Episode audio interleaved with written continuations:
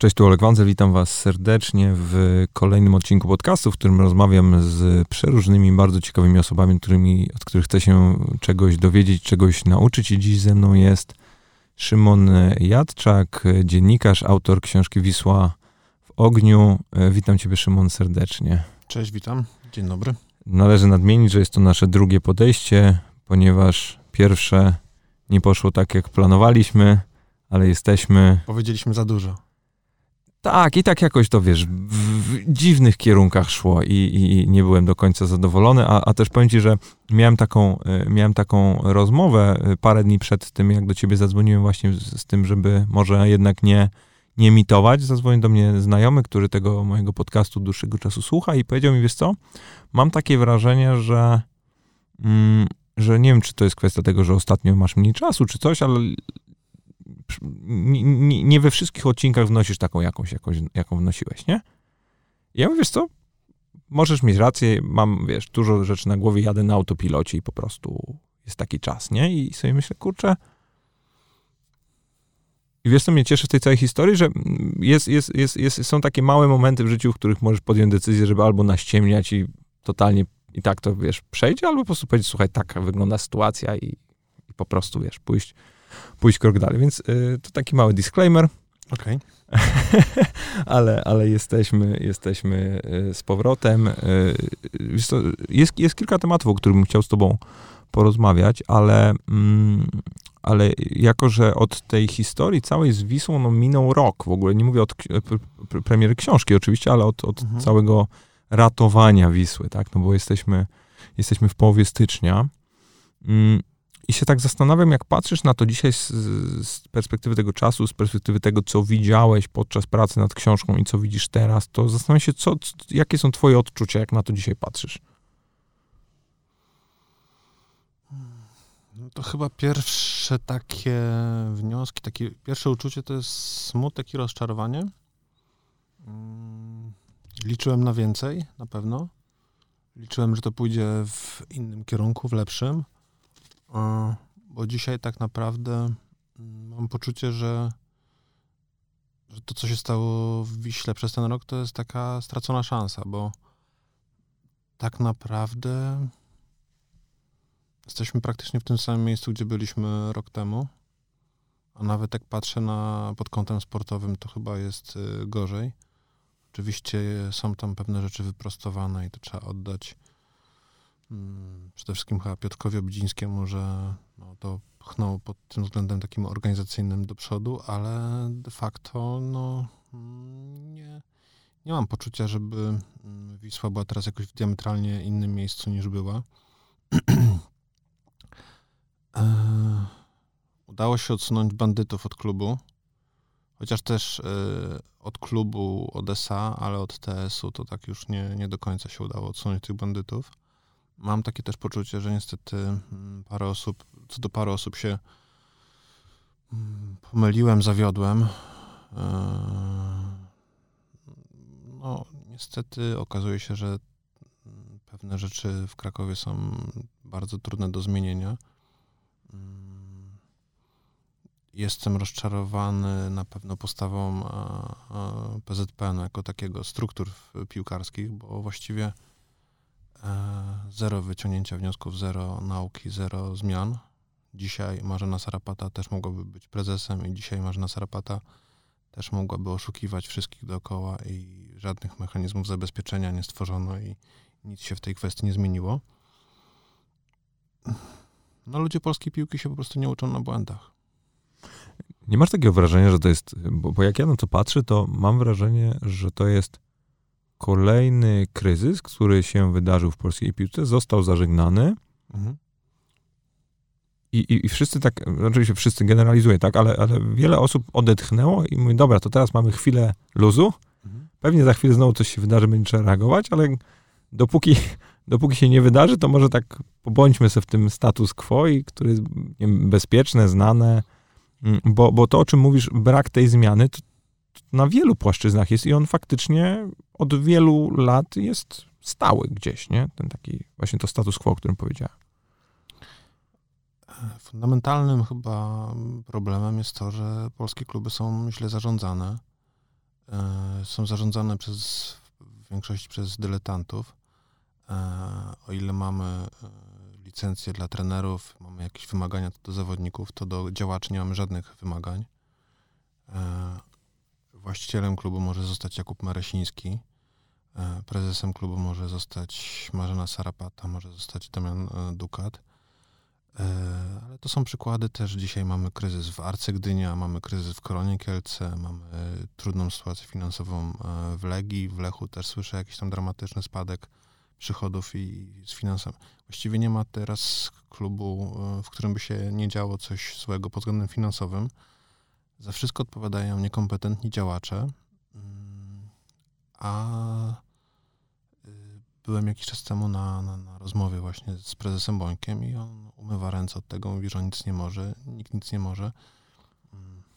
I tak właściwie żyjemy w takim świecie, gdzie wszyscy, którzy odpowiadają za cokolwiek, mówią, że za nic nie odpowiadają, a ci, którzy zarządzają tą naszą polską piłką, nie potrafią tego robić i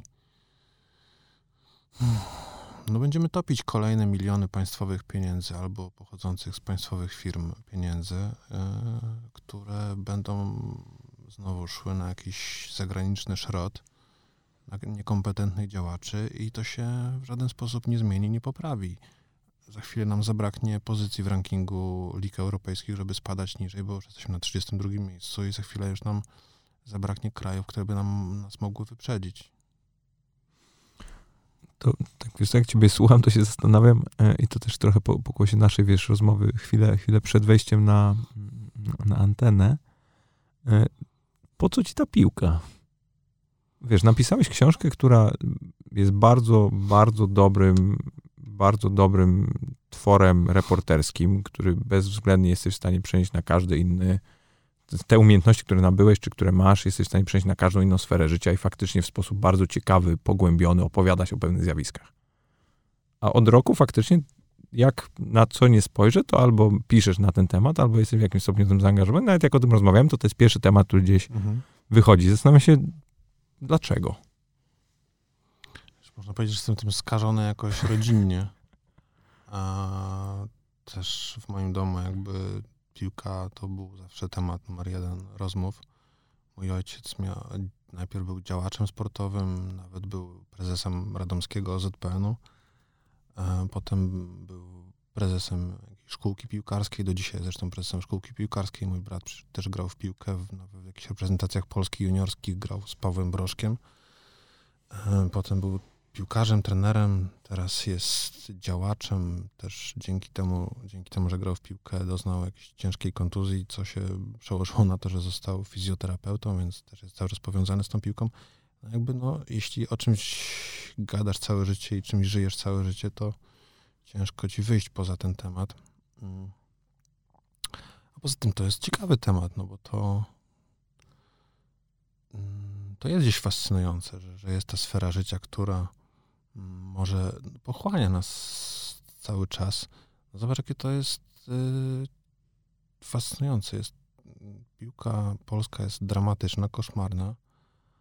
32 y, w Europie, a my cały czas tym żyjemy i, i gadamy o tym, wydajemy na to pieniądze, y, jakieś spółki wydają na to miliony złotych, miliony ludzi to oglądają w telewizji, tysiące przychodzą na stadiony. To jest jak takie, jak taki zbiorowy narkotyk który, od którego jesteśmy wszyscy uzależnieni. Nie potrafimy za bardzo wytłumaczyć dlaczego, ale gdzieś po prostu w tym siedzimy. No. Podoba mi się to określenie, bo mm, nie, nie może mi nie przyjść do głowy słowo toksyczny, jak myślę o tym zjawisku, bo jednak tych pozytywnych momentów związanych z byciem zaangażowanym emocjonalnie i też fizycznie, finansowo w polską piłkę jest jednak tych pozytywnych momentów jest dużo mniej w stosunku do tych negatywnych. I, i jednak rozumiem, wiesz, jakieś tam wiem, podejście do wyzwania, hobby, które chcesz, nie chcesz się sprawdzić, tak? Jak nie, twoim, masz, masz możliwości finansowe i twoim marzeniem było mieć klub sportowy albo, mm, albo e, jakieś takie, wiesz, inicjatywy oddolne, jak nie wiem, czy KTS weszło, czy ten parę jeszcze innych polskich klubów w takich dużych ośrodkach miejskich, które po prostu powstawały, bo ktoś chciał mieć klub, tak? Bo jest kilka mhm. takich historii z ostatnich dwóch lat, tak? Mhm.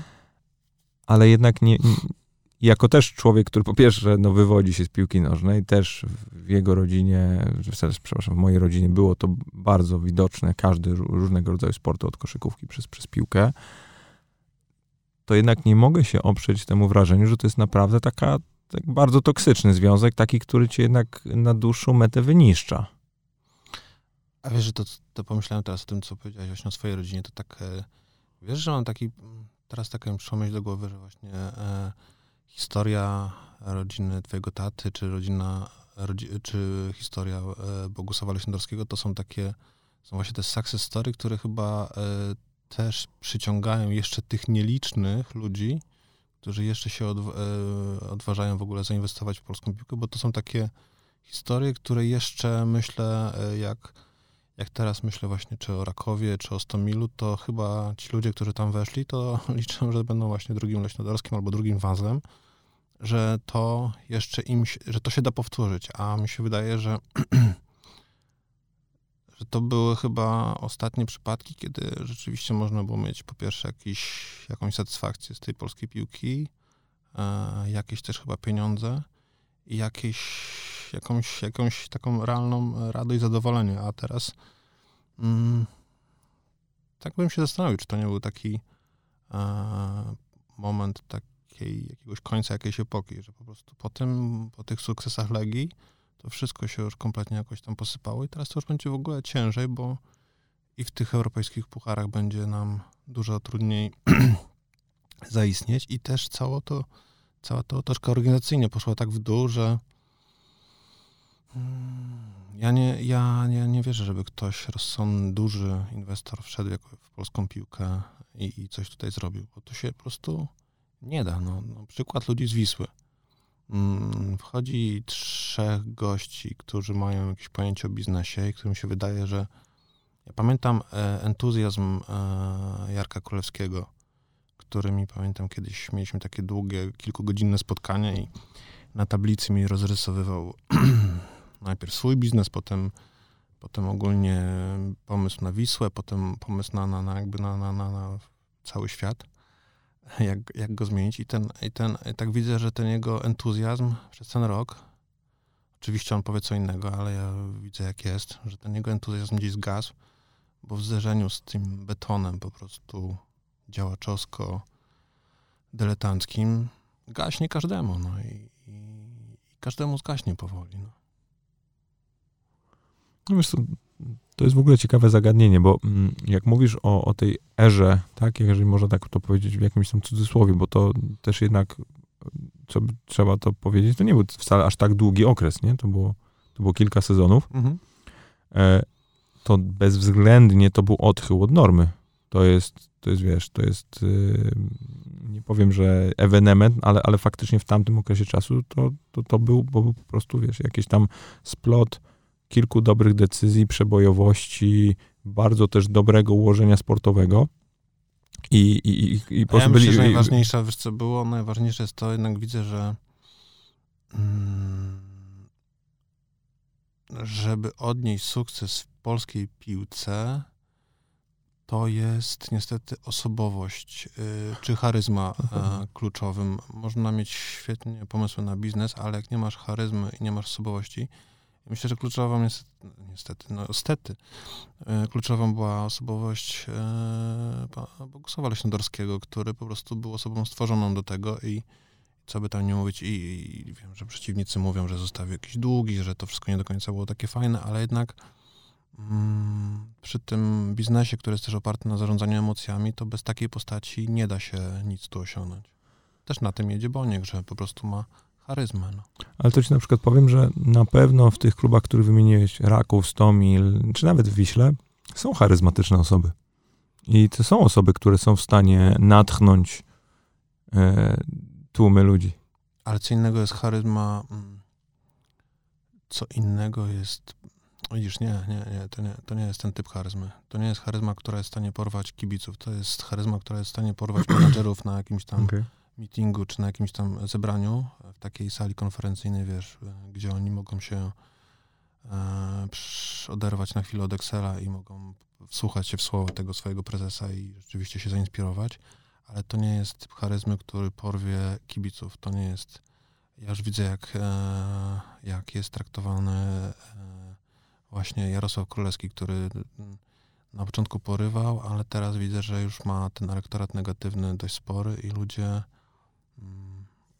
no, ludzie w dużej mierze go już nie kupują. Jakby się wy, wypaliło to, tak?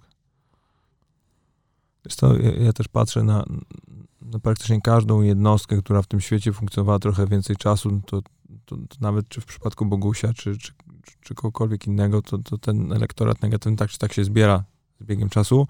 To, co na pewno y, Boguś wydaje mi się świetnie zrobił y, historycznie, w pierwszym roku naprawdę dużo pozmieniał i wiele rzeczy namacalnych mm. byłeś w stanie zobaczyć, nie? I to były małe, od, małe rzeczy od tego, jak, wiesz, zawodnicy się ubierali, gdzie chodzili, co robili i tak dalej, ale to są, wiesz, małe rzeczy, które, z którymi ty w pewnym sensie siebie asocjujesz, nie? Jak, jak tak. widzisz, że twój stadion się zmienia, że twoje koszulki się zmieniają, że to, co możesz kupić na tym stadionie się zmienia, to są wszystko namacalne kontakty z tym klubem, który ty masz, który ty widzisz, nie? No, a kiedy... Te, kole, te kolekcje odzieżowe, które jakby... Yy sprawiły, że ci kibice Legii byli dumni, że się lepiej czuli, że po prostu takie były... E, nagle, on, weszła jakość. Nie wiem, czy zauważyłeś, ale przede wszystkim on w nich chodził. Też, cały tak, czas. Tak. I to wiesz, ale to, no to, to, to, był bardzo silny, mhm. silny wiesz, um, sygnał do, do mhm. całej tej społeczności. Ja jestem, no tak. jestem z tego dumny, jestem tego częścią mhm. i chcę, żebyście jakby do mnie dołączyli w tym wszystkim, nie? No tak. I, no i może to jest ta, to jest, to jest, to jest ta charyzma, o której mówisz w tym, w tym rozumieniu. No wiesz, i z tym się można utożsamiać, a nie z jakimś... Wczoraj przeczytałem właśnie wywiad na Weszło z człowiekiem, który nawet nie potrafił się przedstawić, kim dokładnie jest. Mów do mnie dyrektorze zarządzający, tak? To...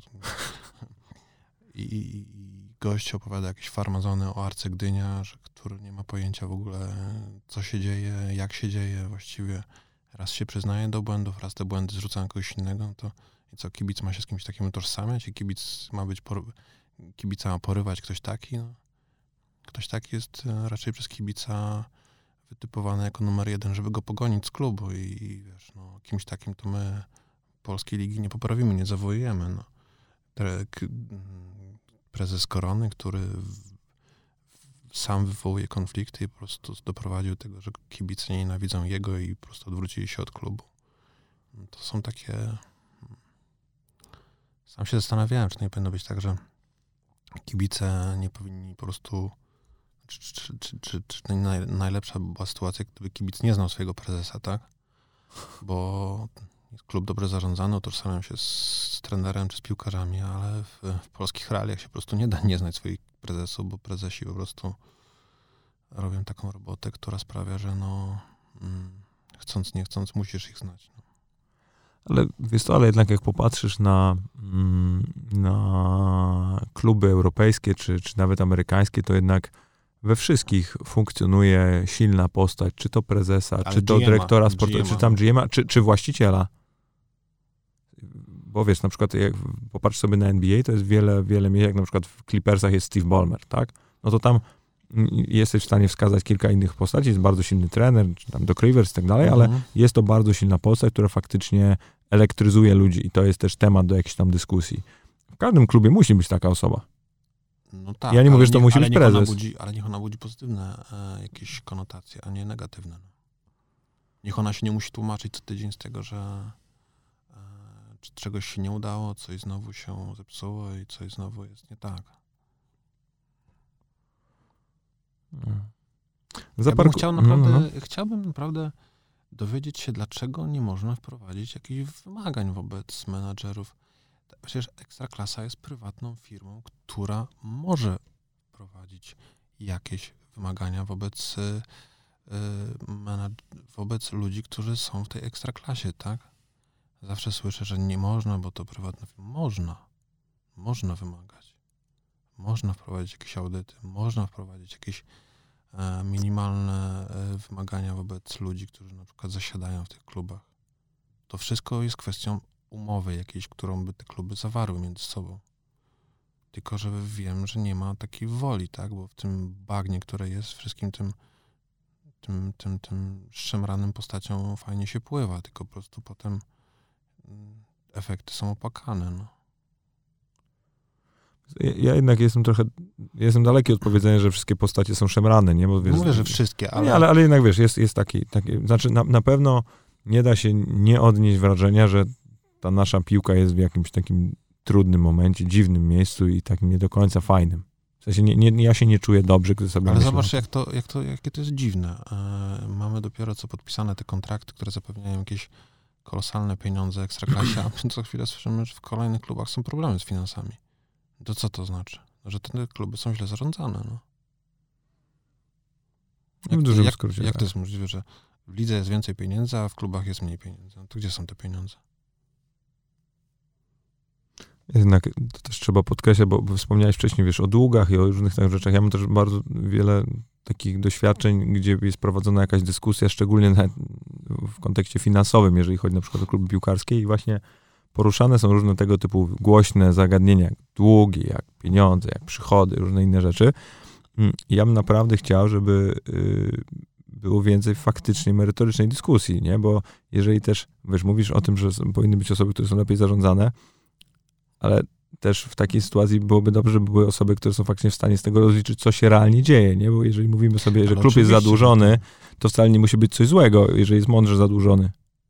Bo może być mądrze zadłużony, no są dobrze, różne, różne, to, to różne znowu, zjawiska. Znowu dam przykład z, tutaj z krakowskiego podwórka. No, Rafał Wisłocki, który teraz tam w wywiadach płacze, że e, obiecano TS-owi miejsce w Radzie Nadzorczej. No i pytam się, Rafał Wisłocki, wchodzisz do Rady Nadzorczej. Jakie ty masz kompetencje jako człowiek o wykształceniu po AWF-ie bodajże i trener e, juniorów, żeby ty, żebyś ty miał w ogóle w Radzie Nadzorczej jakiekolwiek kompetencje, co ty wejdziesz, dostaniesz te faktury do zobaczenia, do przejrzenia, dokumenty, umowy i co ty zrobisz? No nic nie zrobisz, bo się na tym nie znasz. To po co mi Rafał Wisłocki w, w Radzie Nadzorczej Wisły Kraków? Pamiętam, jak rozmawiałem przed wyborami w TS-ie, który jakby nie patrzeć jest właścicielem tego całego zamieszania, czyli Wisły Kraków S.A. I mówiłem tym ludziom w zeszłym roku przed wyborami, wybierzcie w całym tym Krakowie jakiegoś prawnika, biznesmena, który by po prostu za dobre pieniądze zarządził wam tym interesem. I zagłosujcie na niego i wybierzcie go na prezesa. No to się zebrało towarzystwo i wybrali do zarządu dziewięciu działaczy jakichś pływania, strzelectwa, judo i juniorskiej piłki nożnej. Na zdjęciu pamiętam jeden w krótkich spodenkach, druga w jakiejś sukience w falbank i trzeci w jakimś tam dresiku i oni będą zarządzać e, klubem wielosekcyjnym i, obracającym milionami złotych. No, bo, bo po prostu, bo ich ambicje, bo ich chore jakieś tam układy nie pozwalają na to, żeby postawić na czele czegoś takiego fachowca. No to jak to się ma udać? To się nie może udać. Nie, to, to, to pod, tym względem, pod tym względem na pewno. Chciałbym zaparkować ten temat, bo to jest, to jest trochę studnia bez dna, mam takie wrażenie i tutaj faktycznie wiele, wiele tych tematów może być i ja na pewno apeluję tylko o, o to, żebyśmy o, po pierwsze tak, bycie kibicem piłkarskim i wchodzenie w te tematy to jest zawsze wybór i mam takie czasem wrażenie, że... To jest straszne, że musimy o tym gadać, a nie o piłce, tak naprawdę. To prawda, to prawda, to prawda. No, więc y, gadajmy o piłce. Powiedz mi, bo mm, zdaję sobie sprawę, że książka, którą napisałeś, to mm, jest złożona z bardzo wielu etapów i jest to bardzo skomplikowany faktycznie proces w ogóle przygotowywania czegoś takiego. Zastanawiam się, jak w ogóle wygląda praca nad taką książką, mm, gdzie faktycznie, albo nad tą konkretną mhm. książką, jak to u ciebie wyglądało, mm, jakbyś mi mógł to, przez to przeprowadzić, bo jednak y, bije od niej biją od niej dane, bije od niej przygotowanie, bije od niej zrozumienie tego tematu. Mhm. Mm, I, I, wiem, że no po prostu za tym stoi godziny ciężkiej pracy. I, i zastanawiam się, jakbyś, jakbyś miał ten proces opisać, to co, co, co było dla ciebie najistotniejsze i mm, co według ciebie osoba, która by potencjalnie kiedyś chciała no, na, do takiego tematu podejść, na co powinna zwrócić uwagę, jeżeli chodzi właśnie o, o tego typu publikacje? Od razu podchodzenie do takiego tematu, to jest powstawanie tej książki to jest historia popadania w szaleństwo, w obsesję i w depresję. Ale jak to wyglądało w praktyce? No wiadomo, na początku był, właściwie to na początku to, był, to było 10 lat w Krakowie i gdzieś tam kibicowanie tej Wisły Kraków i złapanie takiego backgroundu, tak? Wydaje mi się, że bez takiego... A właściwie, przepraszam, czemu kibicować Wiśle, a nie Krakowi? Wiesz co, to Bo pojechałeś studiować. No pojechałem studiować. Jezu, Krakowia wtedy była... nisko było. A, czyli względy sportowe stricte. Względy sportowe, wtedy pamiętam, no to wiesz, w 90... No to wiel, Wielka Wisła, tak? No to były te... Wiesz co, to było tak, w 96 roku chyba, albo siódmym, mój brat pojechał na testy. To mój brat był w tym roczniku 8.3, gdzie tam był właśnie Broże, gdzie tam był Kuzera, gdzie tam było Nawodczyński chyba, tak, no było paru takich silnych e, gości, którzy gdzieś tam zaistnieli w piłce. On, on niestety, on też tam się załapał do tej Wisły, miał, miał, miał tam mieszkać w akademiku właśnie chyba nawet z, Brożkami, tylko właśnie kontuzji doznał i się i finalnie nic z tego nie wyszło. Poza tym mama powiedziała, że to jednak nie jest, że ona się nie zgadza na to, żeby on w wieku tam 13 czy, czy tam iluś lat pojechał do obcego miasta i w akademiku mieszkał i chodził tam do szkoły. Więc jakby to ten taki zalążek tego, tego związku z Wisłą był. Potem no też ta Wisła była wtedy mocna. Ja pamiętam pierwszy mecz. Ja e, mieszkałem w akademiku, który był po drugiej stronie miał stadion. E, chyba był wtedy debiut Kosowskiego w ogóle w Wiśle. No to była taka paka, którą się chciało oglądać. No to rzeczywiście była inna jakość tej polskiej piłce, więc to siłą rzeczy jakby była ta Wisła od zawsze, a nie Krakowia. No Krakowia wtedy była, nie wiem, w drugiej, w trzeciej lidze, jakoś tak. Krakowia się wtedy naprawdę, y, pamiętam, wtedy się kojarzyła z. No, Krakowia była takim wtedy zdezorganizowana, delikatnie mówiąc. I co? Więc jakby wiedziałem już, czym to się je, a potem, no potem się pojawił pomysł tego superwizjera. Mm. No to rzeczywiście y, zaczęło się od siedzenia w jakichś aktach, w jakichś mm, w KRS-ach, e, dłubanie w tych, tych wszystkich rzeczach. E, też pomogły te znajomości krakowskie, a potem to już było takie łączenie faktów. No, siedziałeś gdzieś tam w tej czytelni sądu i nagle czytasz sprawę jakiś tam zadymy na stadionie i ci się pojawia nazwisko Dukata, tak? I łączysz z tym, że no Dukat to dzisiaj jest jakby e, w zupełnie innym miejscu i, i zupełnie co innego tam znaczy i że to jest bardzo fajne. W tym masz sygnaturę do kolejnej sprawy, gdzie znajdujesz nagranie, gdzie tam Dukat właśnie leje kogoś po, po głowie, a potem znajdujesz, że na końcu e, w, dziwnych, znaczy w jakichś tam okolicznościach pełnomocniczką Dukata w tym procesie została Sarapata, prawda? I to ci się zaczyna na przykład tak spinać, nie? E, nagle się mm, przeglądasz akta i zabójstwa człowieka, czyli rok 2011 i ci się zapala lampka, bo kobieta, która przejęła siłownię już niby po tym wyczyszczeniu TS-u z bandytów, się okazuje e, żoną Mańka, który tego człowieka posiekał nożem, tak? To taka propos właśnie taki przytyczek do Rafała Wisłockiego i jego kolegów z TS-u, jak to ich wyczyszczenie w ich, w ich e, oczach wygląda. E, no i, i, i co? I widzisz, że to, co na początku widziałeś, wiedziałeś, że jest jakoś tam brudne, to jest po prostu, to teraz widzisz, że to jest wszystko po prostu nie to, że jest brudne, tylko jest oblepione jakąś 3 centymetrową warstwą błota i to trzeba jakoś tam odskrobać i wyczyścić. No i yy, potem masz to wszystko zebrane.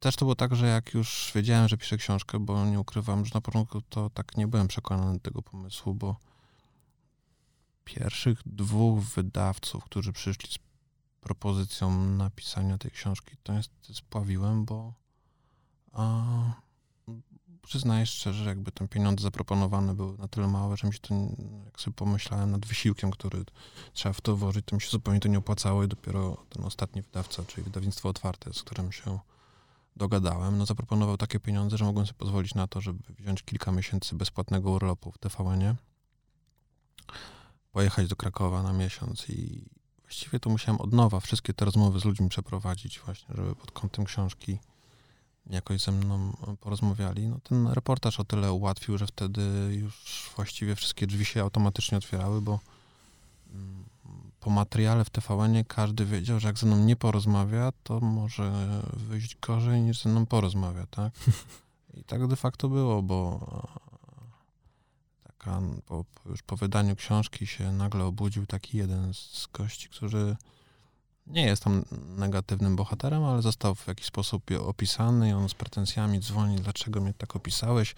To, co mi zrobili, było dużo gorsze niż ty napisałeś, bo mnie jeszcze dodatkowo pobili, zrobili mi to, to i to. Ja mówię, no ale chłopie, no trzy razy z tobą próbowałem pogadać, nie chciałeś gadać, no to masz teraz, no to tak to wygląda. No, o tym, że cię jeszcze oprócz tego, że cię tam taki sposób potraktowali, że ci jeszcze zrobili coś złego, nie wiedziałem, bo sam nie chcieli gadać. No jakby to też jest taki mm, wskazówka dla wszystkich ludzi, z którymi jakiś dziennikarz próbuje porozmawiać, że raczej na rozmowie z dziennikarzem można zyskać, a nie stracić.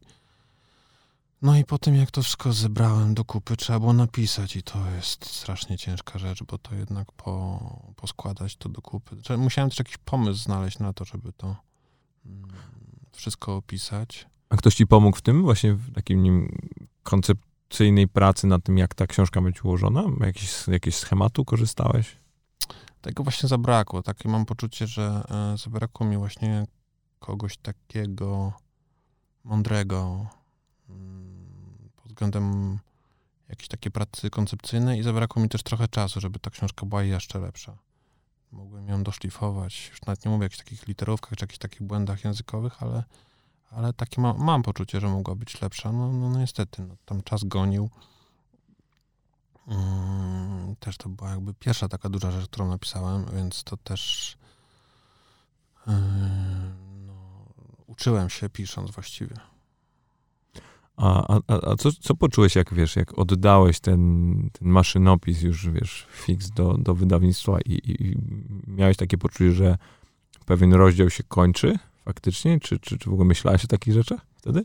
to samo oddanie to jest jeszcze nic, bo wiesz, to, to albo, powiedzmy, ja nie wiem też, jak to wygląda ten proces, jak finalne zakończenie projektu po twojej stronie.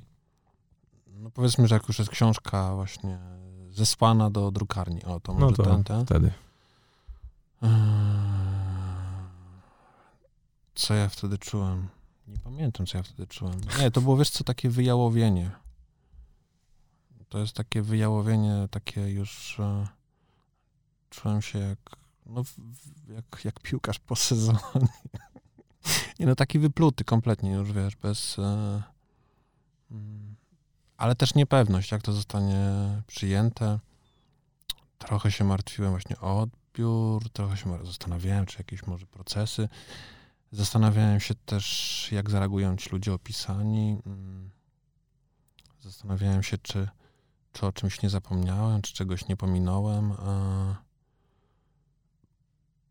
też byłem, a już wiesz co pamiętam teraz, jakby co czułem. To był taki moment, że e, przez to właśnie, że tak jeszcze tam było sprawdzanie, było dopisywanie pewnych rzeczy na ostatniej prostej, miesiąc się przesunęła premiera książki. I to było tak, że powiedzmy, że służby też wiedziały, kiedy ta premiera będzie i dziwnym trafem akurat wtedy została zatrzymana Marzena i Damian. Ja byłem strasznie zły, że przez to, że się ta premiera przesunęła, to e, jeszcze książki nie ma, ale de facto się okazało, że to tak jakoś tam strasznie nie zaszkodziło, bo to po prostu tylko podgrzało temat i, e, i jakby tą promocję podgrzało. No ale rzeczywiście był taki moment, że Marzena została zatrzymana, a my książkę jeszcze mamy, wiesz, gdzieś tam w produkcji. I takie zdenerwowanie i takie już ekscytacja, żeby to już wyszło. A mm, jak patrzysz dzisiaj na to, to mm, oprócz tych aspektów, o których wspomniałeś, mm, jest coś konkretnego, czego ci zabrakło w tej książce? Bo mówisz o tych szlifach, no ale to zakładam, mhm. że są jakieś tam rzeczy, ale coś, co jak ją nim przeczytałeś, czy potem jeszcze raz y, o niej sobie myślałeś, to, to co, by, co byś zrobił inaczej? O ile coś byś zrobił? To... Wiesz co, e, jest taki wątek, e, wydaje mi się ważny, który. Zresztą szczerze, ja o nim zapomniałem, on mi wypadł zupełnie w trakcie pracy nad książką z głowy. E, taka postać metala, który to był kibol Wisły, który się przerzucił na Krakowie. To się wiąże z jakimiś tam poważnymi wydarzeniami. No taki jakby e, jeden z... Mógł to być dodatkowy rozdział spokojnie i by e, to jakoś tam może dodało kolorytu książce. A czego mi brakuje? E, Nawet nie tyle brakuje mojej książce, co w ogóle też, też chyba brakuje i służbom, i, i w ogóle nam jako społeczeństwu tego brakuje, to, że to mm, no ja sam tego nie mogę zrobić, bo nie mam takich środków, ale chętnie bym taki rozdział napisał, bo nikt tych kiboli tak naprawdę nie rozlicza od strony finansowej. A, I służby też, z tego co wiem, to niestety, ale oni ich rozliczają z bujek, z jakichś pobić, z pocięcia nożem kogoś, z handlu narkotykami, ale nikt ich nie rozlicza z interesów, y, które oni robili i dzięki którym oni mają pieniądze, które niestety po wyjściu, jak y, opuszczą już areszty czy zakłady karne, to te pieniądze będą, a, a te pieniądze są zarabiane właśnie między innymi powiązaniom, między powiązaniom dzięki powiązaniom właśnie, czy z jakimś biznesmenem, czy z jakimiś, z jakimiś biznesmenami, czy z jakimiś politykami. I ludzie ze służb sami przyznają, że są po prostu za krótcy, za słabi, żeby takie rzeczy gdzieś tam wyjaśnić, a przecież my, no, my tak naprawdę nie wiemy, gdzie te miliony z Wisły poszły. I ani ich nigdy nie odzyskamy, ani nigdy nie wytropimy, e, którędy one powędrowały i gdzie powędrowała, że przecież gdzieś musiały powędrować i gdzieś te nieruchomości kupione za te pieniądze są, gdzieś te e, biznesy pozakładane na słupy są, gdzieś te międzynarodowe jakieś powiązania są, a my udajemy, że jak rozliczymy jednego z drugim gangsterem za trzy bójki i nie wiem, i dwa kilo jakichś tam narkotyków, to będziemy wszyscy ze szczęśliwi. No ja nie jestem z tego powodu szczęśliwy.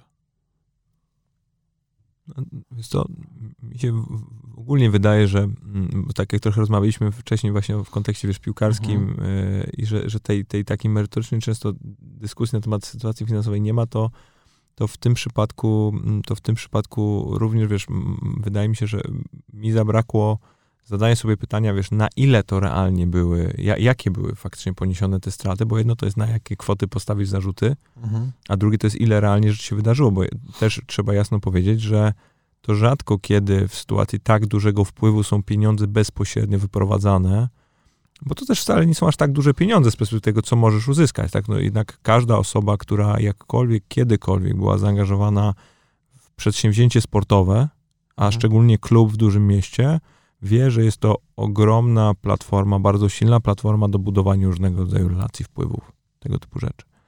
Mm, I to są, i to są, to jest trudno oczywiście policzalne, mm, ale, ale sam jestem ciekawy, jakie by mogły, wiesz, powstać z tego, jakie pytania mogły być postawione, bo, bo nagle też ten związek na pewno Krakowi z Wisłą byłby dużo bardziej y, bliski sobie, nie?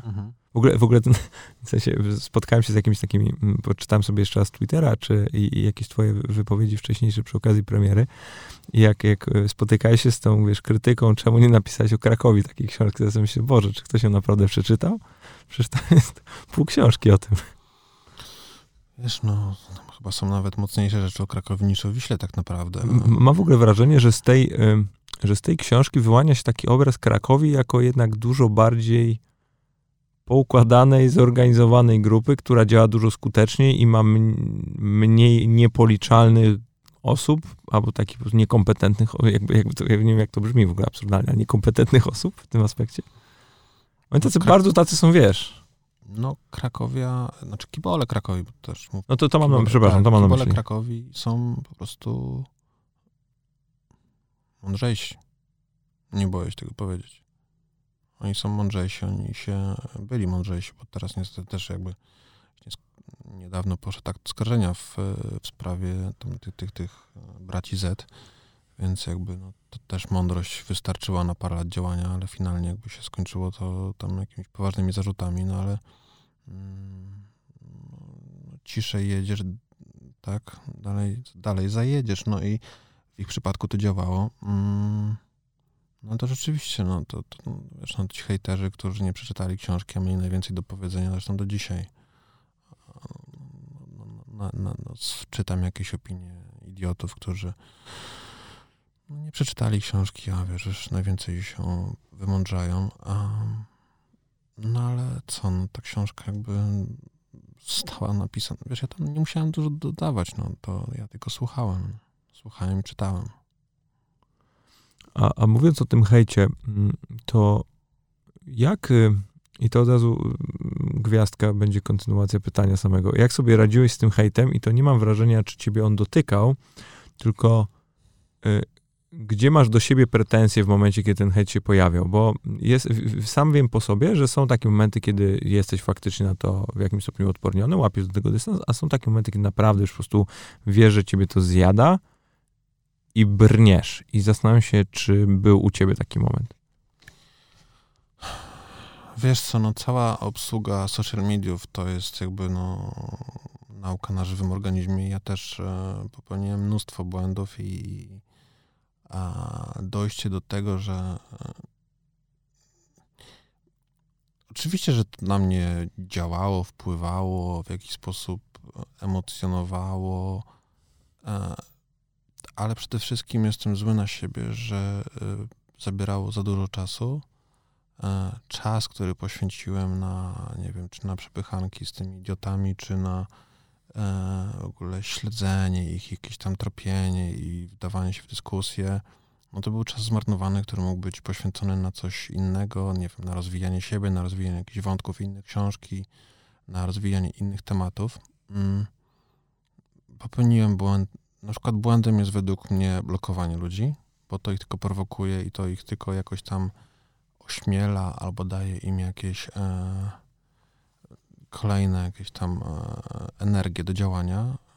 Ja e, ze sprawą, to, to, pamiętam kiedyś Jarek Królewski e, zaproponował, żeby tam w ramach jakiegoś Dnia Dobroci dla Zwierząt odblokować wszystkich i rzeczywiście odblokowałem wszystkich, a teraz go wyciszam, tak? Ich to bardziej irytuje, się tam zapluwają, a, a ja ich po prostu nie widzę nie wdaję się w dyskusję, e, nie zważam na jakieś tam e, ich, ich, ich argumenty. Też przyznaję, że mm, po pierwsze, opinie ludzi z Twittera to są tak naprawdę w skali świata realnego zupełnie nieistotne, nieważne. Też mi otworzyło oczy to, jak mm, część tych normalnych twitterowiczów wiślackich zaczęła jakby w jakiś sposób odpowiadać mi, kim są ci hejterzy, tak? I to są jacyś sfrustrowani ludzie, którzy zostali pogonieni z Wisły, którzy nie mieszkają w Polsce, nie mieszkają w Krakowie, którzy nie byli nigdy w, na meczu Wisły, którzy na przykład zostali z bojówki pogonieni, pogonieni i w jakiś sposób tam odreagowują, którzy mają, nie wiem, 13 lat albo mają 60 lat którzy, nie wiem, są alkoholikami, którzy mieszkają z rodzicami w wieku tam 45 lat. I, i sobie pomyślałem, rany boskie, co ja mam na takich ludzi tracić czas i w ogóle się przejmować ich opiniami? No to jest bez sensu, to szkoda w ogóle energii. No, niestety, nie wiem, no, Twitter jest... E, Twitter jest piekłem. Twitter już nie jest serwisem, który, który daje coś dobrego. Twitter, no niestety poświęca czas, poświęca, emo- e, zabiera ci emocje, zmienia ci mózg i yy, też widzę po sobie, ale też yy, widzę po właścicielach klubów, że dają się ponosić emocją, dają się wodzić tym, tym, tym głupkom, którzy tam w dużej mierze piszą, piszą jakieś bzdury, wrzucają jakieś fejki, yy, próbują, próbują wywierać presję. Mm naprawdę od dawna nie widziałem, żeby coś dobrego z tego wynikło, co tam się dzieje. No. Więc y, wyciszać, unikać, traktować to jako albo przekaźnik informacji, albo jako źródło informacji, ale na pewno nie jako źródło, nie wiem, jakiejś dyskusji, tak, bo ja nie, wiesz, no, dysku...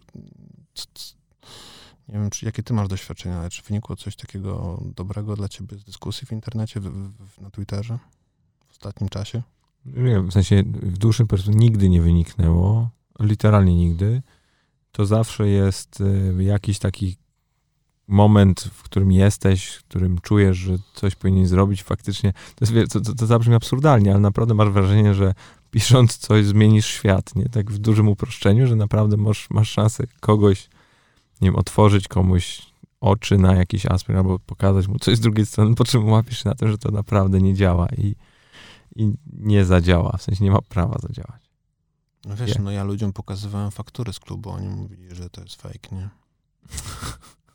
No nie, to już znowu, wiesz, po prostu ja, ja naprawdę czytam, czytam to czasami i I, I żeby od razu jasno trzeba powiedzieć, ja się też w żadnym stopniu nie czuję ekspertem od Mhm. biznesu, jeszcze mam wiele do nauczenia, ale po prostu wiem też, jak skomplikowane są to w wielu przypadkach rzeczy i naprawdę nie można tego y, do tego, wiesz, przyłożyć jednego mianownika i wszystko tak samo oceniać, bo to są kompletnie inne historie, biznesy, segmenty, wiesz, no. Jak po prostu ktoś, ktoś, ktoś, bardzo często są takie sytuacje, że oceniasz jakieś działania na przykład klubu sportowego z perspektywy swoich doświadczeń jako detalista na przykład. To przecież to są kompletnie dwie różne historie, nie? Ale to już, e, to jest jakaś taka moja z kolei prywatna krucjata, więc to już... No, no, tak, no, tak. No wiesz, każdy ma jakieś takie... no wiesz, no każdy kibic najlepiej zarządzałby klubem, tak. Tylko potem się w życiu okazuje, że nawet swoim życiem nie potrafi zarządzić. Ale wiesz, co jest, wiesz, co jest ciekawe w kontekście tego, że przecież Wisła jest dokładnie tym przykładem kibica, który zarządzał klubem i który nie umiał zarządzać tym klubem. I mam wrażenie, że to nam ucieka trochę w tej całej dyskusji, nie? Że faktycznie wydarzyło się faktycznie to, o którym wszyscy mówią. To znaczy, jak my byśmy zarządzali, rozumiem, kibice, zarządzali tym klubem, to byłoby lepiej. No to jest też tak, że jak ja czytam wpisy tych niektórych ludzi, którzy dzisiaj, wiesz, oceniają, że ten transfer jest do dupy, ten jest y, zły, a w ogóle zarząd jest y, głupi, bo nie zrobił jeszcze tam transfer, to są na przykład ludzie, którzy, wiesz, wychwalali Dukata, wychwalali Sarapatę i którzy byli przeszczęśliwi, że w końcu kibice wzięli sprawę w swoje ręce i przejęli klub. No to wiesz, no, niektórzy ludzie się nigdy niczego nie nauczą. A miałeś okazję po całej tej historii rozmawiać właśnie z byłym zarządem Wisły? Z którymkolwiek z członków? No przed zamknięciem rozmawiałem z Marzaną. A i u niej się pojawia jakakolwiek refleksja odnośnie tego, że, że, że w sensie, czy ona przyznała, że może to wcale nie było takie proste wszystko? Takie I oczywiste? główna myśl jest taka, że wszystko by było dobrze, gdyby nie. Gdyby nie ty? Mhm.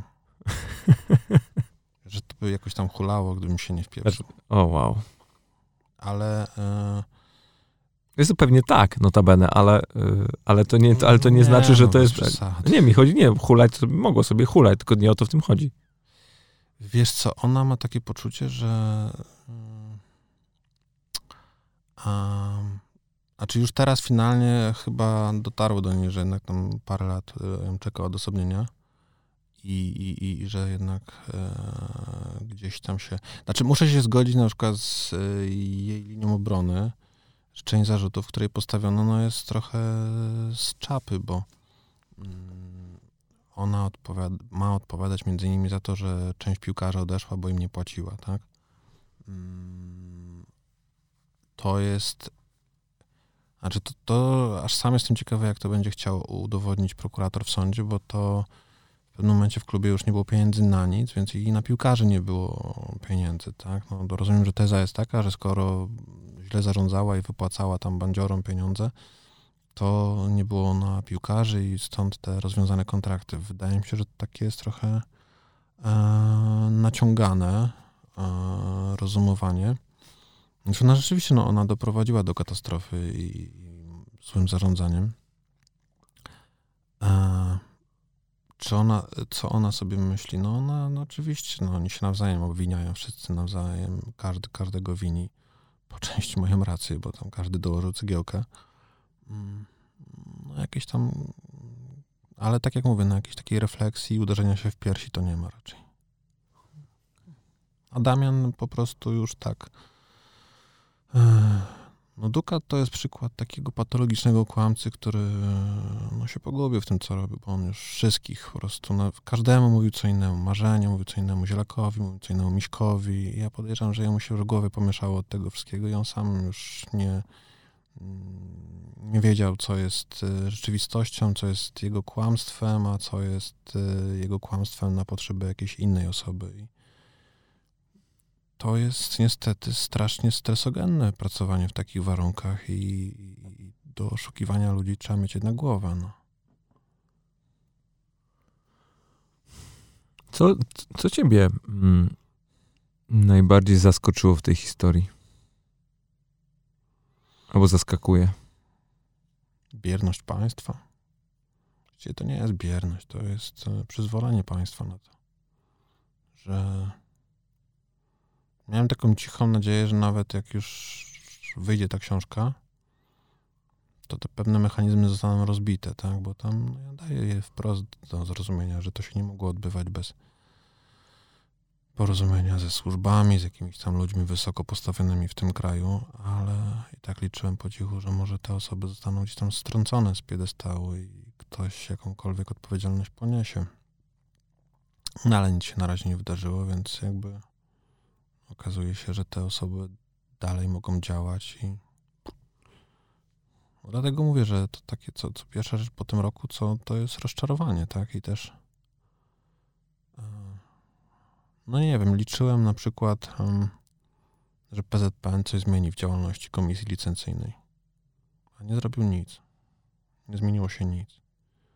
Dzisiaj dalej są jakieś szopki i zaraz będziemy mieli znowu proces licencyjny i znowu będziemy się z tego My będziemy mieli o czym pisać, ale tak naprawdę kibice to będą rwać głowy, włosy z głowy, bo znowu będą jakieś chucpy i a, za pół roku znowu będziemy słyszeli, że w tym klubie nie ma pieniędzy, w tamtym nie ma pieniędzy, a wtedy będę pytała komisja licencyjna, to gdzie była? No i no, żyjemy w jakimś matrixie, z którego się nie da wyjść i to, to mnie jakoś przeraża. A, a nie, nie zniechęca cię to, do, cię to do pracy? Bo jestem w stanie sobie wyobrazić, że wiesz, tworzysz coś, co w twoim rozumieniu jest wartościowe, wnosi jakieś fakty, powinno skłonić do jakiejś tam refleksji. E, oczywiście to jest zawsze, wiesz, pytanie, na ile ja mam silną pozycję i ktoś powinien się liczyć z moim zdaniem. To jest w ogóle inna kwestia, nie? Ale mm, no jednak rok minął, od tam tej historii, kilka miesięcy od, od premiery książki. E, jak mówisz, nie wydarzyło się nic, albo nie wydarzyło się nic znaczącego, oprócz jakiegoś dużego szumu i faktycznie mm, jakieś tam, tam dyskusji na ten temat. I, I, się zastanawiam, czy to, czy to nie, czy to wiesz, jakie to w tobie reakcje wywołuje, już w tobie, w tobie, wewnętrznie, nie? Czy, czy co, co się czuje w takim momencie, kiedy, kiedy no jednak trzeba powiedzieć, gro twojej pracy no, nie znalazło przynajmniej częściowo tego, co, co chciałeś osiągnąć. Czy że znalazło tyle, że jednak parę tysięcy, tam kilkanaście czy kilkadziesiąt tysięcy nabywców tej książki się znalazło. Nie, ale to, to nie, to, to nie, to, znaczy aspekt, nie, aspekt zarówno finansowy, jakieś takie spełnienie autorskiego, to bezwzględnie to, to jest. Nie? I... Gdybym był cynikiem, to bym powiedział, że się cieszę, bo to znaczy, że będę miał tematy na kolejne jakieś tam materiały, książki czy, czy reportaże. Ale cynikiem nie jesteś. Ale cynikiem nie jestem. E... Wiesz co, no nie wiem, czy to jest kwestia wieku. Ja teraz dobijam jakoś do 40, ale takie mam poczucie, e, to już tak rozszerzając nie tylko na sport, ale też na politykę, że mm, jak pracujesz w tym zawodzie, przynajmniej ja tak miałem, to takie masz poczucie, że robisz to, żeby ten świat zmieniać na lepsze i takie masz poczucie, że może mm, ten z każdym twoim tekstem, z każdym twoim materiałem rzeczywiście ten świat się zmienia na lepsze.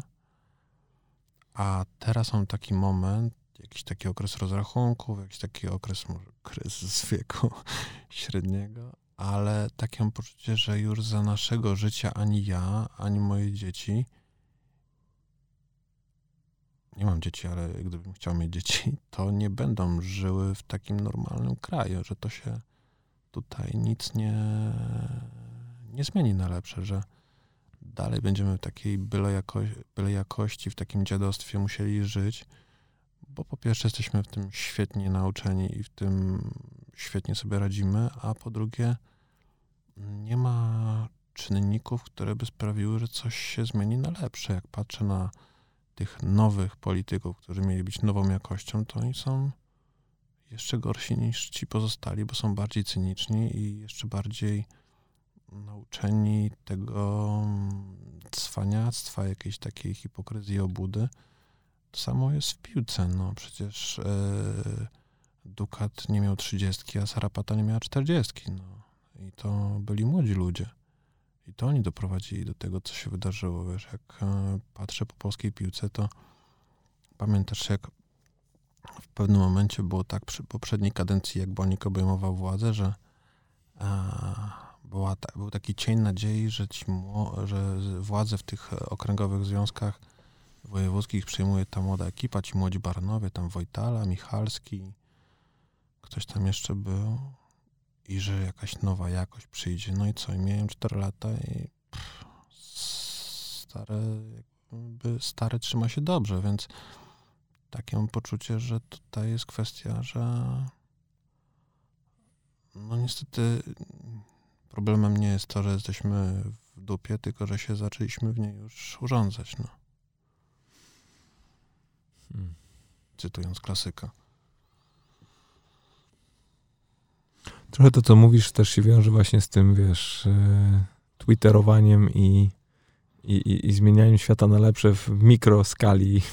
To chyba też ten Twitter był takim w pewnym momencie, a ludzie się tak rzucili na to, bo tak liczyli, że, że ich głos coś może zmienić, że mogą coś zmienić, że, że jak wykrzyczą w świat, to ktoś to usłyszy.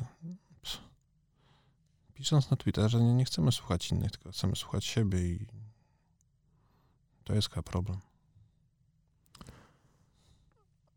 Powiedz, jak y, w trakcie pracy nad tą książką, albo już, już po samej, wiesz, jej, jej wydaniu układały ci się relacje z twoim no, wciąż obecnym pracodawcą? No bo, wiesz, jedno to jest wziąć bezpłatny urlop, to jest oczywiście, wiesz, normalna sytuacja, to się mhm. generalnie zdarza, no ale nie, nie, nie zrobiłeś tego po to, żeby pojechać na, do Azji, czy, czy, czy wiesz, ćwiczyć jogę i, i zastanowić się nad swoim życiem, tylko jednak pracowałeś nad bardzo kontrowersyjnym materiałem, który został opublikowany, który się też okazał sukcesem.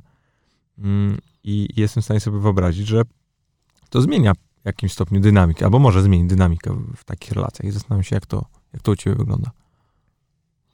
Wiesz co, tutaj muszę oddać, że yy, ja pracowałem w różnych koncernach medialnych. Ja przecież wywodzę się z wyborczej, Byłem przez chwilę w Interii, byłem przez chwilę, tam jakiś zaliczyłem epizod w RMF-ie, w TVP też byłem niestety przez chwilę i a, no muszę szczerze przyznać, że ten, że, że TVN to jest jakby no najlepsze miejsce do pracy, gdzie, gdzie mógłbym trafić. A, redakcja też właśnie, w której byłem superwizjera, no to jest najlepsze miejsce do pracy właśnie dla dziennikarza śledczego w Polsce, bym zaryzykował, że nie wiem, czy nie w Europie Środkowej, Wschodniej.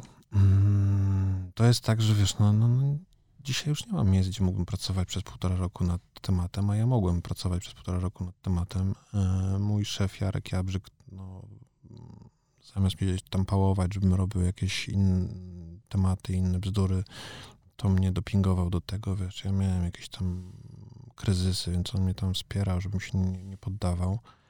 E, po zrobieniu reportażu też już miałem po prostu dość robienia. Znaczy, czułem, że potrzebuję jakiejś zmiany, więc e, e, w ogóle chciałem odchodzić z zawodu, chciałem rzucać robotę, właśnie nie wiedziałem, co chcę zrobić. Tam wtedy się okazało bardzo... Powiem ci, że aż mnie to zaskakiwało, ile mnie spotykało mm, dobroci, wsparcia, bo pamiętam, poszedłem na rozmowę do Edwarda Miszczaka, czyli jakby bossa i, i, i wiesz, ja w ogóle myślałem, że nie wie, kim ja jestem. A on, no, naprawdę wyszedł z jakimś ogromnym wsparciem, takim, kurczę, powiedziałbym wręcz ojcowskim. A, i, i, stwierdził, że tam mnie w takim razie z superwizjera, no, pójdę sobie do portalu, żeby tam jakoś odsapnąć, żeby jakoś złapać taki rytm pracy, bo to wiesz, też jest trudna praca w superwizjerze, ta, w wizjerze taka, że robisz ten materiał na ruski rok, to ciężko ci taką powtarzalność, taką e, złapać e, regularność w pracy, tak? A ja muszę mieć, wiesz, jakąś e, taką regularność, więc odnalazłem się w tym portalu. Tam Mateusz Sosnowski, który jest właśnie szefem, też jakoś okazał mi wsparcie i nagle, znaczy się nagle zorientowałem, że wokół mnie, ja cały czas byłem przestraszony, że wiesz, za mało robię, nic nie robię, mm, robię jakieś rzeczy, wiesz, takie wymagające dużo czasu i, i których nie ma od razu efektów i, i, nagle się zorientowałem, że ludziom to nie przeszkadza, a wręcz przeciwnie, że jakoś okazują mi wsparcie, że mnie e, troskę. Nie chcę to jakoś za bardzo słodzić, ale ja na, no, im strasznie dużo zawdzięczam i, i czuję, że mm, cały czas, wiesz, jakąś dostaję pomoc taką, to wiesz, jak nie masz za sobą silnej redakcje. Pamiętam takie, takie jakieś. E, a przy okazji filmu Sekielskich, jakieś takie głosy, że no teraz dziennikarstwo przeniesie się na YouTube'a śledcze i dziennikarze śledczy, żeby być bez, nie mieć żadnych tam nacisków, ani nie mieć żadnych tam za sobą jakichś e, układów koncernowych, to powinni robić materiały na, na YouTube. To jest jedna totalna bzdura, bo ten jeden Sekielski wiosny nie czyni. Co, tutaj się tego chwilę włączę. Ja bym raczej powiedział, fajne jest to, że da się zrobić taki materiał i jeżeli ktoś wybiera drogę niezależną, to może to zrobić i faktycznie znaleźć publikę. To był według mnie fajny statement, ale jestem daleki od powiedzenia, że wiesz. Może to zrobić, ale po pierwsze to materiał z YouTube'a można jednym mailem od koncernu do koncernu usunąć i to, wiesz, zniknie bez śladu. A po drugie, ja poczułem, jak ogromne wsparcie masz, gdy jednak jesteś w takim koncernie, gdzie jest kupa ludzi, którzy cię jakoś tam, y, która ci jest y, pomocna i która z tobą stoi, wiesz, ja podejrzewam, że paru tych cwaniaków z Wisły i paru tych cwaniaków, którzy z nimi współpracowali, to by mnie inaczej traktowało, jakbym był misiem z YouTube'a. Mhm. A Jadczakiem z TVN, no to jednak troszkę tam, wiesz, paru prawników się jednak e, bało i paru PR-owców wiem, że tam dzwoniło, ale też jakby ta marka daje mi bezpieczeństwo, więc e, tutaj mm, no to naprawdę w samych jakichś e, superlatywach mogę mówić o tym, co się wydarzyło w, w relacjach właśnie ja, TVN. Co i tak, bo, bo powoli do, idziemy do końca, mm, zastanawiam się nad jeszcze jedną rzeczą. Oczywiście jest tam, wiesz, kilka, pewnie mogliśmy jeszcze wiele wątków poruszyć, ale to, to, to pytanie we mnie siedzi, y, bo zastanawiam się, jakie, jakie ty historie jeszcze chcesz opowiedzieć, co, co jest przed tobą i na, na co się sadzisz, bo, mm, bo wiem też z tego nawet, co, co opowiadasz, że to nigdy nie jest tak, że to jest ta jedna historia i ty będziesz żył tą jedną historią. To jest, nie jesteś w stanie, tak? To jest, wiesz, go, Wiesz co, teraz na bieżąco no to jest, za chwilę będzie jakaś kolejna historia kibolska, ale tak naprawdę, wiesz co, siedzą we mnie mm, mam takie poczucie, że wiesz, żyjemy w czasach, kiedy rządzi pieniądz, a i te historie mm, które są związane z. E, znaczy, ja widzę ogromny potencjał w tematach dotyczących przestępczości gospodarczej. E, I to są tematy trudne, to są tematy wymagające jakiejś tam wiedzy szczególnej. E, to są też tematy trudne, bo niestety naruszają różne interesy, ale też jakby chciałbym tu iść w tym kierunku tak nie chcę za dużo zdradzać, ale też chciałbym iść w kierunku, który. Znaczy, chciałbym robić tematy, które e, są, są wbijaniem szpili różnym, e, czy to środowiskom, czy, czy, czy ludziom. Wiesz, ja mam takie poczucie, że my w kraju, w którym żyjemy, lubimy sobie stawiać różnych ludzi na piedestale i jak ktoś jest na tym piedestale, to już go tak ciężko strącić. Ja bym chciał tak postrącać. No to ciekawe jestem bardzo, co, co z tego strącania wyjdzie. Szymon, bardzo, bardzo dziękuję za twój czas ponownie. Dziękuję. Mam nadzieję, I że do dwóch razy sztuka. Do dwóch razy sztuka, to ci zapewniam, że do dwóch razy sztuka. Dzięki. Miłego dnia ci życzę. Dzięki.